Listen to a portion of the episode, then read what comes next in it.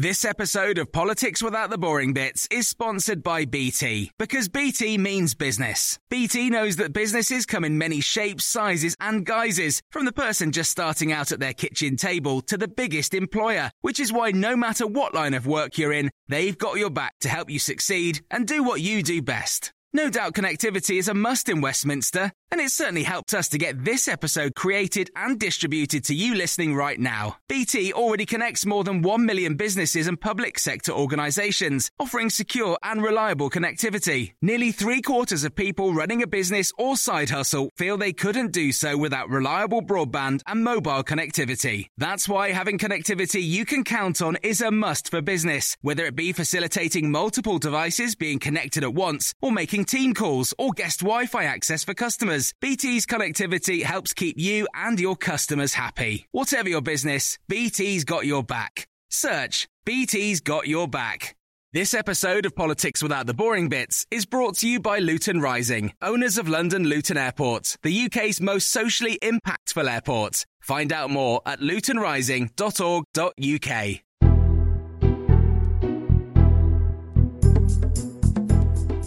Hello, this is the Red Box Podcast. I'm Matt Chorley. I hope you're doing okay. Maybe you're not listening to this on the commute like you were, uh, but glad that you're listening to us. Hopefully, you're listening to us because you're travelling to see family. Fingers crossed. Right, uh, we've got a cracking week coming up on the podcast this week, and fact, and next week. Loads of special Christmas presents for you next week.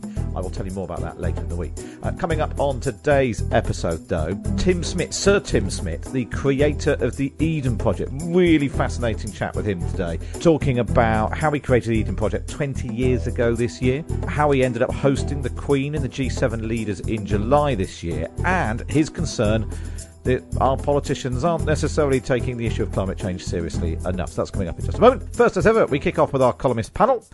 And on a Monday, it's Libby Rachie, it's Libby Purves, and Rachel Sylvester.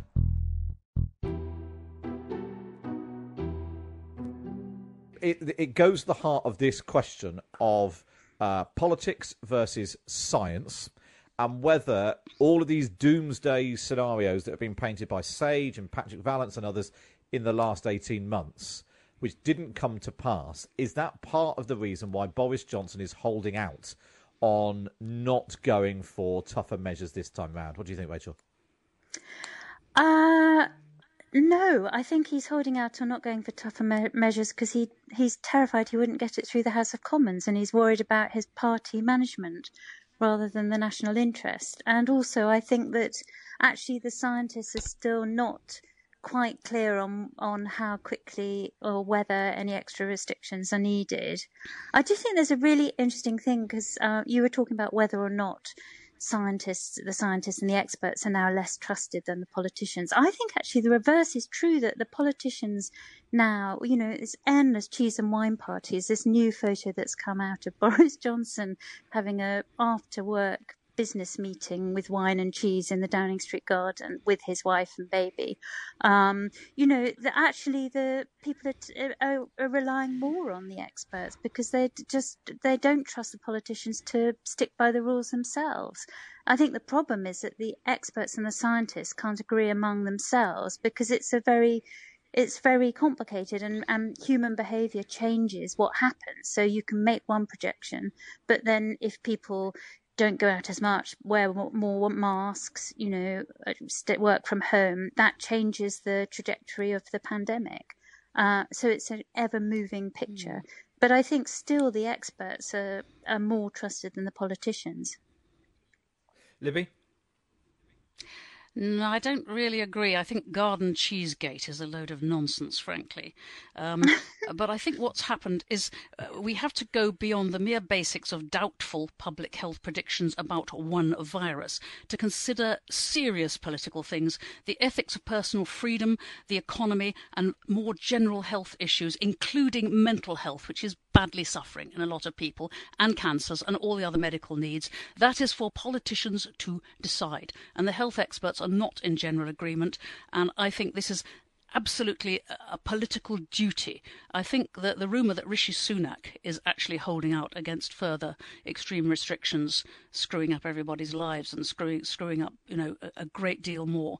Um, I, I, think I think that's valuable. I mean, I'm glad that somebody is standing up and doing that. And I, I was not impressed, to be quite honest, by the um, arguments put forward just before the news uh, by your earlier guest. Uh, the um, uh, I can't re- can't say the word. Um, epidemiologist, um, statistician, epidemiologist. Sorry, I've said that word so many times this year. I can't say it any longer. the word sticks in my throat. But no, there, there, there is this, this is serious. This is about personal freedom, the limits of government's influence over individual lives, about the economy, about general health issues, and it's a political decision. It is not for doctors to make.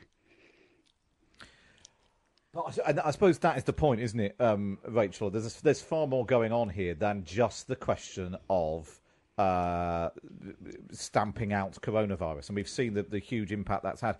And there, there is a genuine, and some people, and it's part of our previous guest was basically making was was trying to dismiss this point, but but for lots of people, Christmas is a really important thing, and the impact on spending Christmas alone because of something enforced by the prime minister would be huge. Yeah, I completely agree. And I agree with Libby that um, it's for politicians to decide, but it's also for the experts and the scientists to advise. Um, and they may have different advice and conflicting advice, but they, ca- they, they are at least basing on the facts. And my worry is when the politicians, uh, or, or, particularly Boris Johnson, actually, it sometimes feels as if he's acting uh, in either his own interest or the sort of party, Tory party interest, rather than the national interest. And I think at the moment he's worrying about what the backbenchers are going to say. He's got all the plotters on WhatsApp groups already saying he's gone too far. David Frost has quit, saying that um, the COVID restrictions were stuck in his throat and were a step too far already, uh, and the mm-hmm. direction of the government was wrong. Um, and I think that it, it is a political decision, but that political decision has to be taken in the national interest, not in one narrow party interest. My, my husband had a, had a useful suggestion this morning for the Prime Minister, if I may pass it on. He said, Why doesn't he do a John Major? Resign as party leader, but not as Prime Minister, and say to the party, back me or sack me. That's what John Major did, and it worked for him for the moment, didn't it? Yeah, well, that's a really interesting question. Who? So, who is the John Redwood? In fact, I was going to say who's the John Redwood. It might actually be John Redwood. Um, in, in that scenario, who do you think would be the put up and shut up candidate, Libby? Steve Baker, maybe. I don't know. I don't know, but I, I, think that I think the back me or if you've got such that much trouble with your party, why not try back me or sack me? You know, then that's a small tidy vote among uh, members in the House of Commons, which won't use up a great deal of uh, the rest of our time. Uh, just get on with it and say, you know, either I'm leading this party or I'm not, and this is what I'm going to do. There's such um, a risk for him, though, isn't it? I don't know. Do you think he'd win it? I think so many well, he's MPs quite a risky are fed bloke. up with him. yeah, that is true. The gambler. Um, but the MPs have really, they've never really liked him, and I just wonder whether the, if they were did face that choice, the balance of risks in their mind would be, we're going to want to get rid of him before the election, so maybe we should rip rip off the plaster now. Uh, I think there's a, way, different balance to go? Risk. Yeah, if they you have say he's doing it on principle and go off and earn a lot of money writing for the Telegraph. Yeah. Um, you yeah. know, win-win. Oh, it's really interesting. That just on the subject of Steve Baker, who's clearly positioning himself for for some sort of position. Are you both across the WhatsApp conversations that happened over the weekend?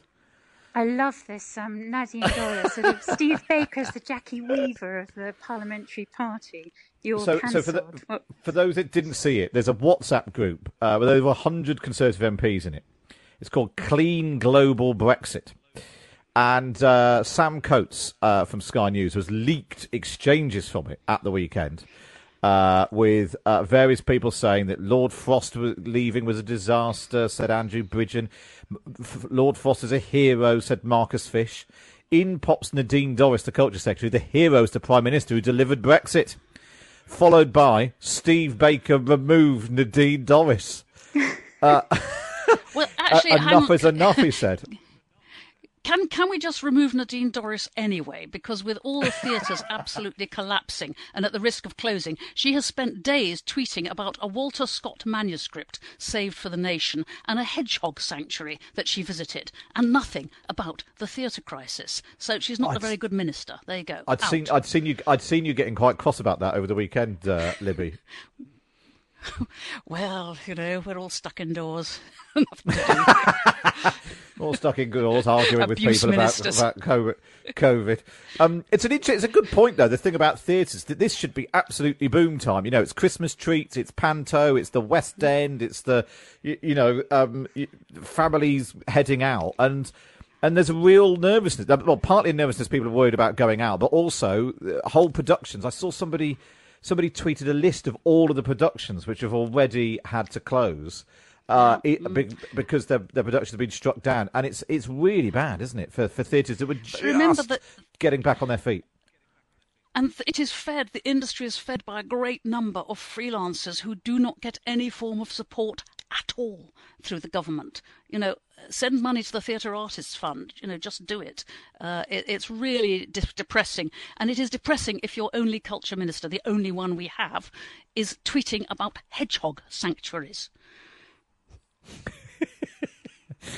um, so I do Rachel, like hedgehogs. I... I mean, hedgehogs are fine. Hedgehogs are fine. Um, uh, Rachel, your your views on hedgehogs or Nadine Dorries? What, one, one, one's particularly on spiky and not very good in government, and the other one's the culture secretary. Exactly. Uh...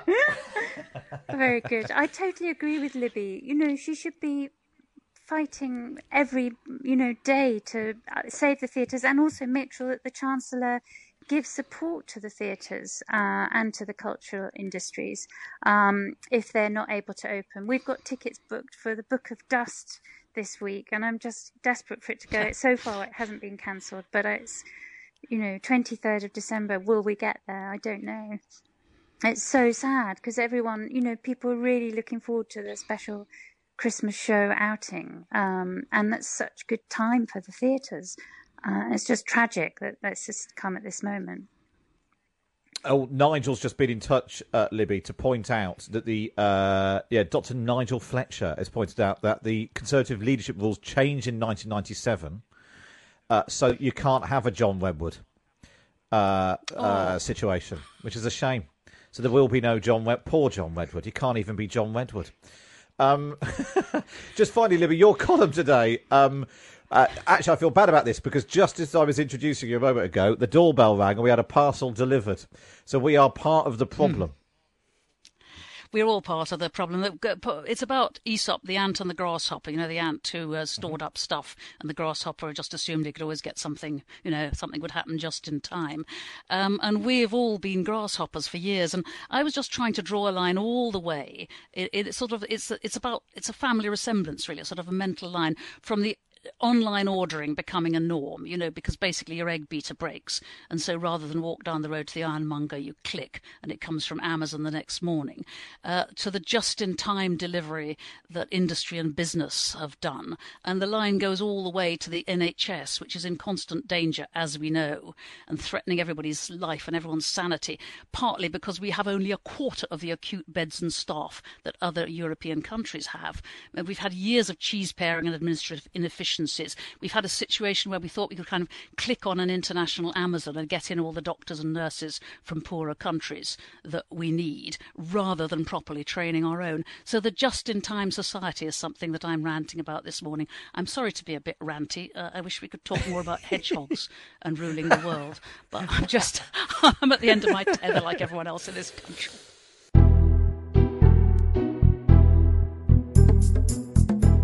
Libby Purves and Rachel Sylvester there, and of course you can read them both in the Times every week. Just get yourself a subscription. Go to the times.co.uk forward slash Times Red Box. Don't forget, if you want us to say hello to you on our Christmas Day special, me and Mariella Frostrup bringing you our selection box on Christmas Day. You'll be able to hear it on the radio at 10 o'clock on Christmas Day or here on the podcast. But you just need to get in touch with us. Let us know where you are going to be on Christmas Day, who you're going to be with, or maybe there's someone you can't be with but you'd like to say hello to them. Email me, matt.chorley at times.radio, and Mariella and I will say hello to you on Christmas Day. For now, though, up next, it's my chat with Tim Smith.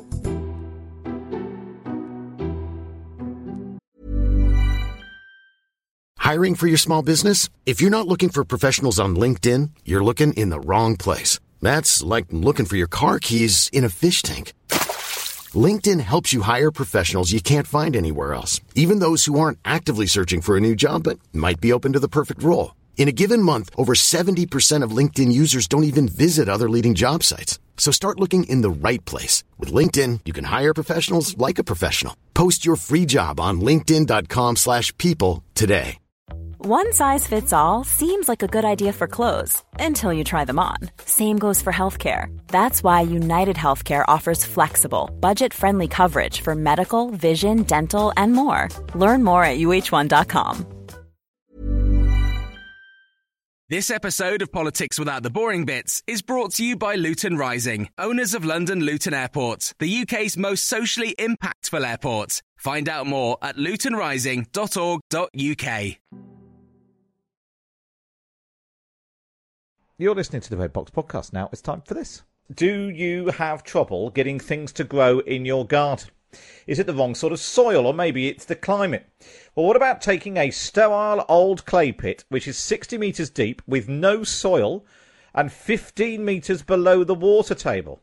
How can you make that garden grow? Well, 20 years ago this year, Tim Smith did just that. Threw open the doors of the iconic biomes at the Eden Project in Cornwall, recreating sights and smells you'd normally have to travel to a rainforest to experience. The New York Times called it the eighth wonder of the world. It was all in the name of raising awareness of the need to save the planet. Well, two decades on, Tim has spent this year still banging the green drum. He hosted the Queen and world leaders during the G7, urged stronger action at COP26, and he's been championing, championing hot rocks as a way to power the country.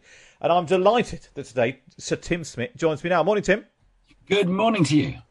Lovely to have you with us. So there's a lot. There's a lot I want to sort of cover with you, but let's go right back to the beginning first of all, because I've been like probably lots of listeners, because millions of people do come uh, uh, every year. Um, I've been to the Eden Project. I don't really. It's sort of so weird. It's hard to imagine it not being there, and yet it doesn't really fit. So take us right back to the beginning.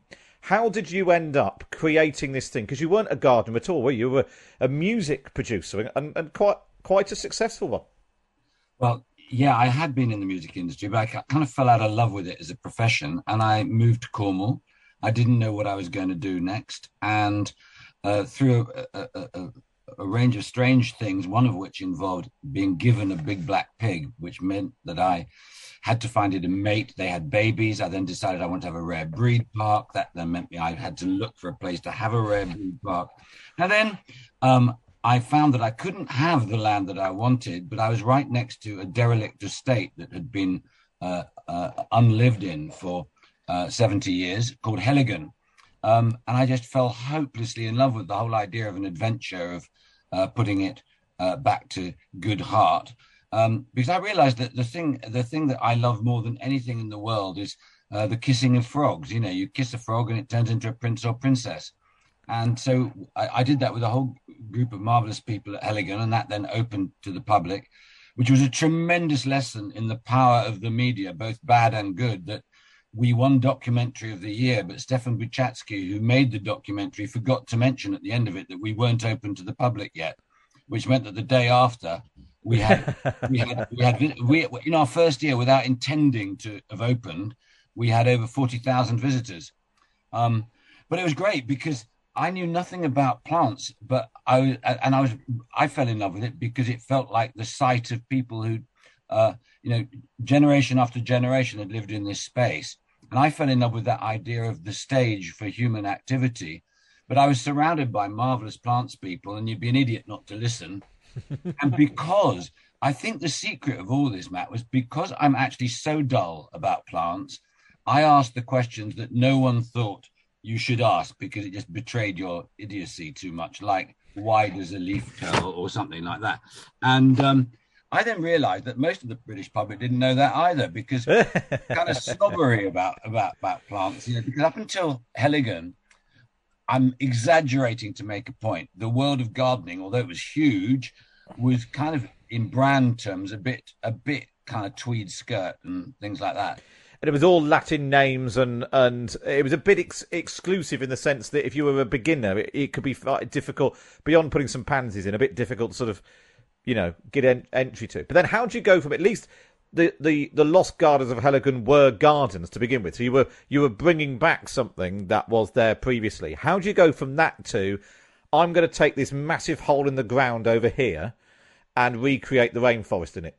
Well, I promise you, if your life depended on it and you and I went on a tour, let's say we randomly took 30 schools right across Britain, evenly spread, and we went to classes of between eight year old and 12 year old, every damn class would have been full of kids uh, that would imagine something like the Eden Project or building an Eiffel Tower or a mad Ludwig Castle. That's what young people do, isn't it? Actually, the miraculous thing about Eden, um, uh, when you cut the dust off, was actually that we believed at a time of quite uh, conservative attitudes to things that we could persuade people professionally trained to use the word no to say yes. And I think actually at the heart of it, the Millennium Commission, to make a serious point, the Millennium Commission, when it was set up by the lottery, um, was asked to invest in things that common sense, in the sense of we can make a really serious business case for this, wouldn't necessarily support. And I think when you look around the country and you see uh, like the Falkirk Wheel, the uh, the University of the Highlands and Islands, which is fantastic, um, and us and, and various other things, you think actually, you know what? the failure rate of that is remarkably low considering they were actually taking risks.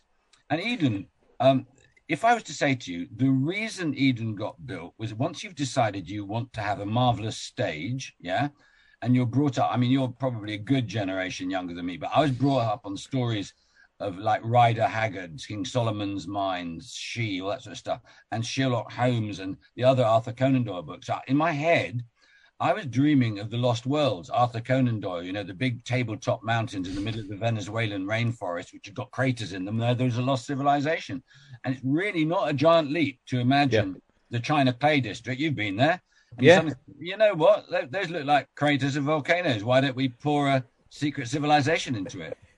Now, you mentioned the uh, the Millennium uh, Commission because um, your attempts to try and get some money out of them. The Times played a, a small a small part in that, didn't they? The, uh, the Times and a, a, little white lie. Yeah, you are. yes, yes, you, you, you, you, you did.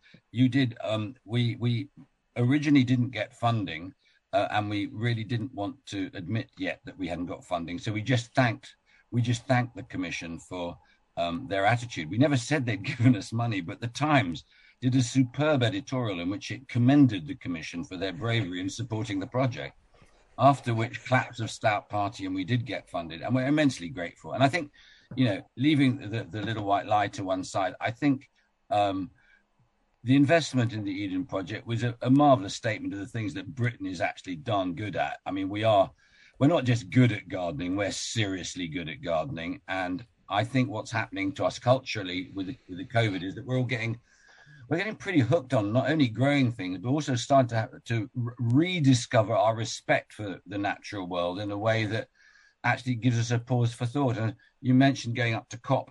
I think my overriding sense of COP was of the powerless of politicians, um, but how behind the scenes there's a real change. I mean, there is a fundamental change. We met a lot of people who are part of um, Prince Charles's uh, Terra Carta mob, you know, uh, business, business and the environment, business and, and social justice.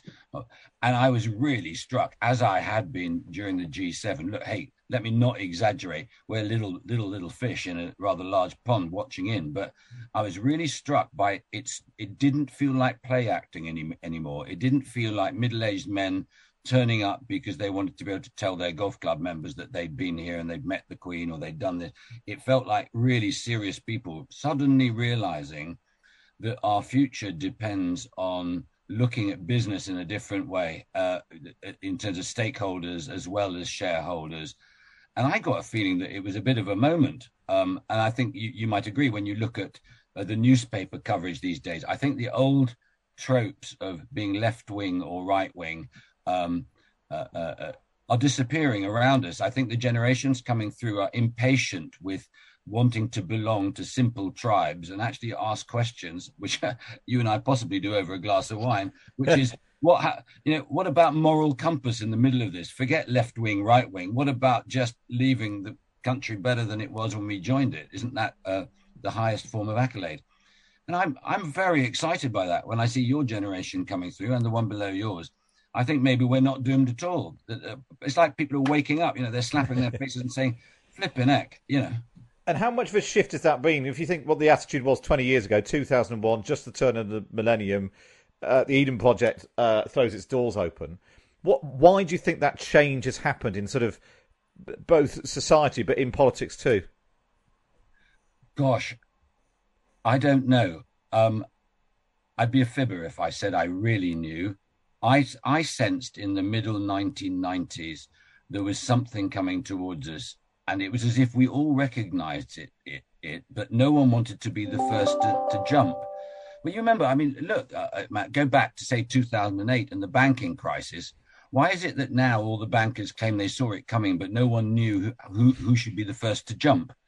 So I think we've been aware of this for some time. I think also, um, uh, this may be an irony, but in a period where formal religion has perhaps lost its hold on an awful lot of people, people are still aware that there is something they know not what, which they believe in or they belong to or whatever. It's a really complicated, I'm phrasing this really badly, but I have a feeling that, that humans are ready to reimagine their existence on earth and actually are waiting for storytelling of a quality which makes it feel joyous. I, I, I remember, I don't know how you felt about this. As a, as a Dutchman by birth, I was actually uh, emotionally uh, um, a, a Remainer uh, in the Brexit debate. And I was asked by a journalist after we left, whatever, uh, how I felt. And I said, you know what? The greatest disappointment I have is that you weren't smart enough to ask possibly the only intelligent question you could have asked the British population. And that is, what would it have taken to turn you into a leaver? And I said, I know exactly what it would be if my government had said, we're going to make our nation food independent, we're going to make our nation energy independent and based on renewables, and we're going to invest a huge sum in education so that everybody can genuinely have a shot at the future they want to have, I'd have I'd have voted to to leave if that someone had said that, and had, I believed that they would. And I think I think the biggest desire I have and why Eden may be important is it gives a kind of horizon that is worth lifting up for. And I, I, I, wish we had a bit more of that belief rather than a kind of cheese pairing approach to improvement. or just, just cheese eating, which seems to be the main occupation of the government right now. Uh, you mentioned the G7, and obviously in, in, July this year, you hosted, because the G7 was happening in Cornwall, and you hosted, well, quite a lot of uh, special visitors. Let's take a listen. Are you pleased to be here, Mr. President? I'm very pleased to be here. You're supposed to be looking as if you're enjoying Yes, we, we definitely we have been enjoying ourselves. Uh, and just say how pleased I am uh, to welcome uh, those who have just joined us, bringing some pretty spectacular weather uh, with them. Prime Minister Modi, uh, President Ramaphosa, President Moon, in just a minute. And the President of South Africa. And, and, and the President uh, of South Africa as, as, as, as, I, as I said earlier. Oh, you did? I did not. I, did, I, I, I certainly did.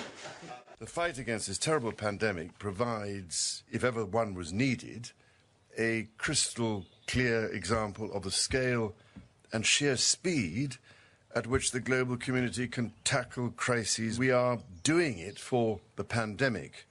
So, if you don't mind me saying so, we must also do it for the planet. That was uh, Prince Charles. You could tell he was speaking at Eden because you can hear the birds twittering in the background. Um, uh, before that was also Boris Johnson, obviously the Queen and Joe Biden. What was that like inviting them all uh, down to um, the Eden Project, uh, Tim Smith? And uh, which of the world leaders do you think enjoyed it the most? Well, I gosh, that's way above my pay station to answer the question properly. I think it was a success in a social sense. Number one, because Her Majesty was on sparkling form, whether you're a royalist or not, for to have one of your own able to look at the most powerful uh, men and women in the world and say, "Look, I've seen you all before. uh, and I've gone through this about a dozen times, if not more, um, I think created a kind of sense of balance. So they all treated it almost as if they um, were, were having a sort of summer picnic. Who enjoyed it the most? I tell you, the most surprising person for me and for a lot of my colleagues was Angela Merkel. Who, oh, right. Well, no, she's extraordinary. The, when cameras when cameras are lodged on her, she goes into a sort of facial rictus, you know, that traditional Yorkshire thing about her face like a bag of spanners. The moment, the moment the cameras are not pointing at her, she turns into your favorite big sister and was joking.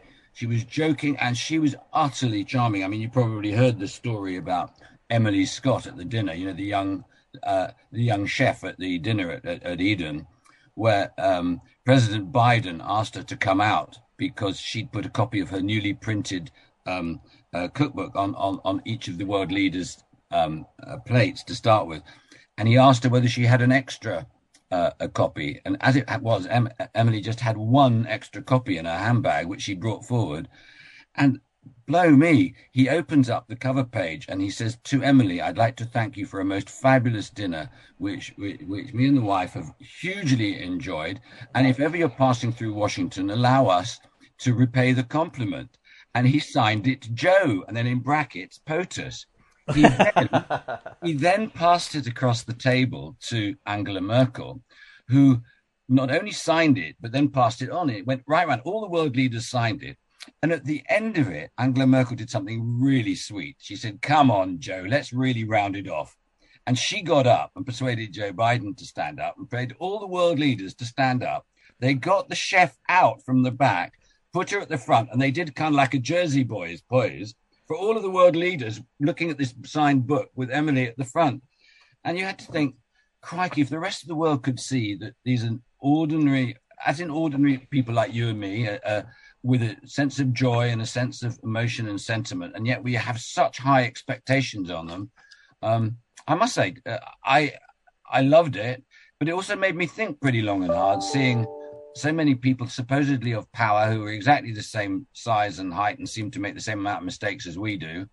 Um, the, the tremendous amount we load on all of their shoulders in expectation of miracles and it made me think, going back to your question about 2021, what has changed? I think, I think, and many people may disagree with me, what is happening actively in our society is that we realize that in the up until recently, we always thought there was a they.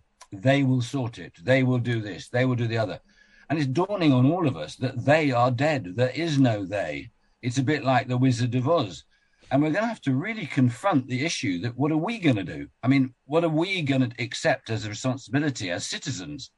And I think that could be a really healthy discourse for all of us to ask, as opposed to what are our expectations of the state for us? What are we going to do for our communities? And I think, uh, I think you're alluding to the pandemic.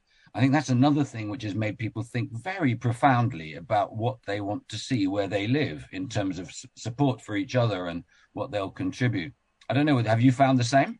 Yeah, I think so. I also wonder whether this conversation about what Boris Johnson should be doing in the run up to Christmas, it feels to me, and this is entirely anecdotally, that people are, like you said, taking control of themselves now. They know that they want to see family at Christmas, so maybe they, uh, they are working from home. They're not going out, you know, and thinking, well, I don't need to be wait, wait, constantly wait to be told what to do. You know, we know by now what the right thing to do, isn't it? It's, you know, it's down to individuals and our own individual actions. Um, Tim, as well as your sort of the Eden Project, which is such an incredible uh, thing. You're finally uh, in Cornwall. You're now finally, after years of people trying to get you to do it all around the world, you are doing another one. Um, yes. Well, we're doing um, we're doing Eden projects in other countries. As you know, um, we uh, created the centerpiece for uh, the Dubai Expo 2020, which was delayed by a year, which is fantastic. It's the most rock and roll rock and roll science foundation you've ever seen. Um, and it's fun and it makes people laugh and it asks people real questions. And we're doing another one in China, which is two thirds up in the city of Qingdao uh, oh, on oh, wow. the coast. Um, but to me, I mean, we're doing we're doing several things. We also got some wild projects, uh, a marvelous project in um, Costa Rica. Uh, may I tell you about that? May I tell you about the Costa Rica project? Yeah, yeah, please do. Well, it, it's just it, it is so inspiring. We, I was doing a speech in London, and I, we were on the first floor, but I was carrying a whole lot of camera gear. And as we got into a lift to take it down, these hands came into the lift and pulled the doors open. And there was a guy who said, "I've got to make a pitch. I've got to tell you something, and I need your help." And I said, "Well, you better make it quick, bearing in mind we're on the first floor." And he said, he said, "My best friend has just inherited a rainforest in Costa Rica, and he needs help." So I said, "Well, you've got my interest," and well, by Jove, they did. And what it was was that this friend was actually three brothers, of whom one of them was his friend, but their father, a, guy called Peter Kolind, uh, was a Danish uh, philanthropist, and he had bought 42 derelict farms in 1990 in the Pacific coast of Costa Rica. And boy, was this land derelict. When you see the photographs, I mean, you couldn't even graze cattle there. It was. and he put a fence around the lot and he said, We're going to mend this land. The birds will shit it back to life. Um, boy, Apologies to the lag. I'm sure, just in case there are any children listening, um, I'm sure they've heard they've heard similar. But anyway, go on, go on, go on, go on. Go on. Now, 30 years older, there is a huge rainforest there of 10,000 acres. Wow. And when we went to the local town of Paquera, uh, which is just on the borders of, of this rainforest, it is just so emotional. When the mayor got up, there was 8,000 people at this party because the brothers were giving the rights to the water to the town.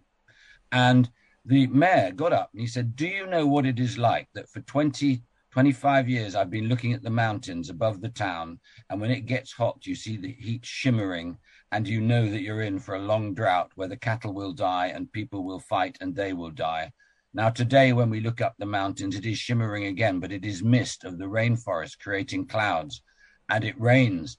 And now there are four rivers running for 365 days a year coming out of the rainforest and the people are just like they feel it's like there's been a second coming. Let's not be religious about it. It's but it's a most amazing thing to see that nature is able to heal stuff if we stop prattling around uh, trying to think that we were cleverer than nature. It is really, really emotional, and everybody that goes there goes, "Wow, that's terrific." That's a hell of an actual elevator pitch that somebody oh. made to you in a lift. And what an, what an incredible story! What an incredible story! The last thing I want to, because I'm just conscious of time, Tim. The last thing I want to ask you about. Obviously, Christmas is coming up. We're all we're all buying stuff we can't afford for people who don't want it. Um, do you think we need to change? One of the things again that we need to do is sort of change our obsession with owning stuff. I think you're absolutely right. I think there's an awful lot of stuff that a could be shared and would create great wealth in everybody through having access to it. I also think there is something, uh, uh, this isn't my idea, but it's an idea that I find lovely and try to carry out, is if as a family, as a family group of friends, you restrict yourself to a very small sum of money, let's call it 10 pounds for the sake of the conversation, and you see what you can get hold of for a tenner so that the symbolism of gifting something is more important than the value or whatever of the thing, whatever it is. But I'm going to interrupt myself because you asked me about hot rocks and I didn't say a word about hot rocks. Oh yes, let's t- yes, let's talk about hot rocks. Yeah, hot rocks. We are down to 5,389 meters underground and a temperature of 187 degrees centigrade. That's seriously hot. So by the end of next year, we will have enough heat to power all of Eden plus probably 30,000 houses around us. And that heat is under our feet. You ask anybody in Britain what's at the center of the world, and they will say it's really hot. And if you really know what you're talking about, you'll say it's as hot as the surface of the sun. Therefore, you say, well, why are we burning lots of liquid and killing ourselves when in fact we could use that same technology to drill down, get heat, get us all the heat we need, and together with solar energy, uh, we will be able to become completely energy independent. And you know what? You don't have to be a hippie to say it. You could be a right wing radical and still believe it, and a left wing thrower of whatever you want to throw and still have this come true. We've got to believe that in the country of Don Brunel, what's happened to us? We seem to be so averse to risking a few rolls of the dice on our future and doing marvelous things. And I think we need to get back to the spirit of making things is respectable. Engineering is really cool. Horticulture is cool. Do you know that design technology isn't even a bloody A level anymore. What's wrong with us? What has happened to our country that we actually seem to think that all the things that make stuff are kind of trivial, whereas learning your kings and queens of England, that's important stuff. Well, it's it's fascinating. The, the hot rocks thing. So just to explain for people who don't know about hot rocks, you drill a hole down to the earth where it's hotter. You pump water down. Uh, so cold water. By the time it gets down there, it's hot. It comes back up. Then you use the heat, the steam. Uh, so instead of burning coal or even nuclear fusion to heat water to create steam to power uh, a, a turbine, you're just using the heat from the ground. So it, are- it's so are. simple. It, it is so simple that people think you're lying. Uh, that's the that's the truth. Of it. You know, I mean, it, it is really. There, obviously, there are geological issues you need to get across if there are faults or whatever. The big lie that has distracted us from becoming global leaders in this has been that it is so so difficult, and it's there are only a few parts of Britain you can do this in. You know, where there's granite. Yeah, yeah, yeah. It's not true. It me it just means that if you're in London, you have to you have to go deeper. But but if oil is now not being pumped out the ground because we've said we're banning it, you're going to have an awful lot of drills that will not cost you that much that will be able to drill that deep. Yeah. Yeah, some second-hand drills. Perfect. That, and that's recycling. That's a, bit- a very you green way of doing it. So Uh, for Christmas, for Christmas, give your next door neighbour a second-hand drill. Tim, it's been lovely to speak to you. I could speak to you all day. We've had so many lovely messages about it. Uh, Pete that, um, is texting saying, "Can we have uh, Tim Smit as Prime Minister, please? I've never heard so much good sense spoken. Do you fancy it, Tim?" I thought he liked me. Tim, it's lovely to speak to you. I really look forward to be able to get back to Cornwall. I, I, I assume you're you're still open. How are talk, how are numbers doing? Are people coming back? if I was to say we've had our best year since 2001, it feels almost like you're tempting fate. But we are a wonderful mix of outdoor and indoor, but large arched roofs. Um, so people feel pretty pretty safe with us. The same at the Lost Gardens of Heligan. So we've been very very lucky. You know, the most difficult thing has been to find colleagues to get to work. We find it really difficult everywhere in Cornwall. There's just not enough staff. Yeah, Um, but the good thing is, it means that those who are being or, or who had traditionally been paid less are now being paid more, quite rightly, because there aren't enough of them. That's all we've got time for on this episode of the Red Box Podcast. Don't forget you can listen to me live Monday to Friday, 10 till 1 on Times Radio. And we bring you the best bits here on the podcast. And if you're feeling particularly nice, why not wait and review us wherever you get your podcast from? This episode of Politics Without the Boring Bits is brought to you by Luton Rising, owners of London Luton Airport, the UK's most socially impactful airport. Find out more at lutonrising.org.uk. Hi, I'm Daniel, founder of Pretty Litter. Did you know cats tend to hide symptoms of sickness and pain? I learned this the hard way after losing my cat, Gingy. So I created Pretty Litter, a health monitoring litter that helps detect early signs of illness by changing colors, saving you money and potentially your cat's life. Pretty Litter is veterinarian developed, and it's the easiest way to keep tabs on your fur baby's health right at home. Go to prettylitter.com and use code ACAST for 20% off your first order and a free cat toy. Terms and conditions apply. See site for details.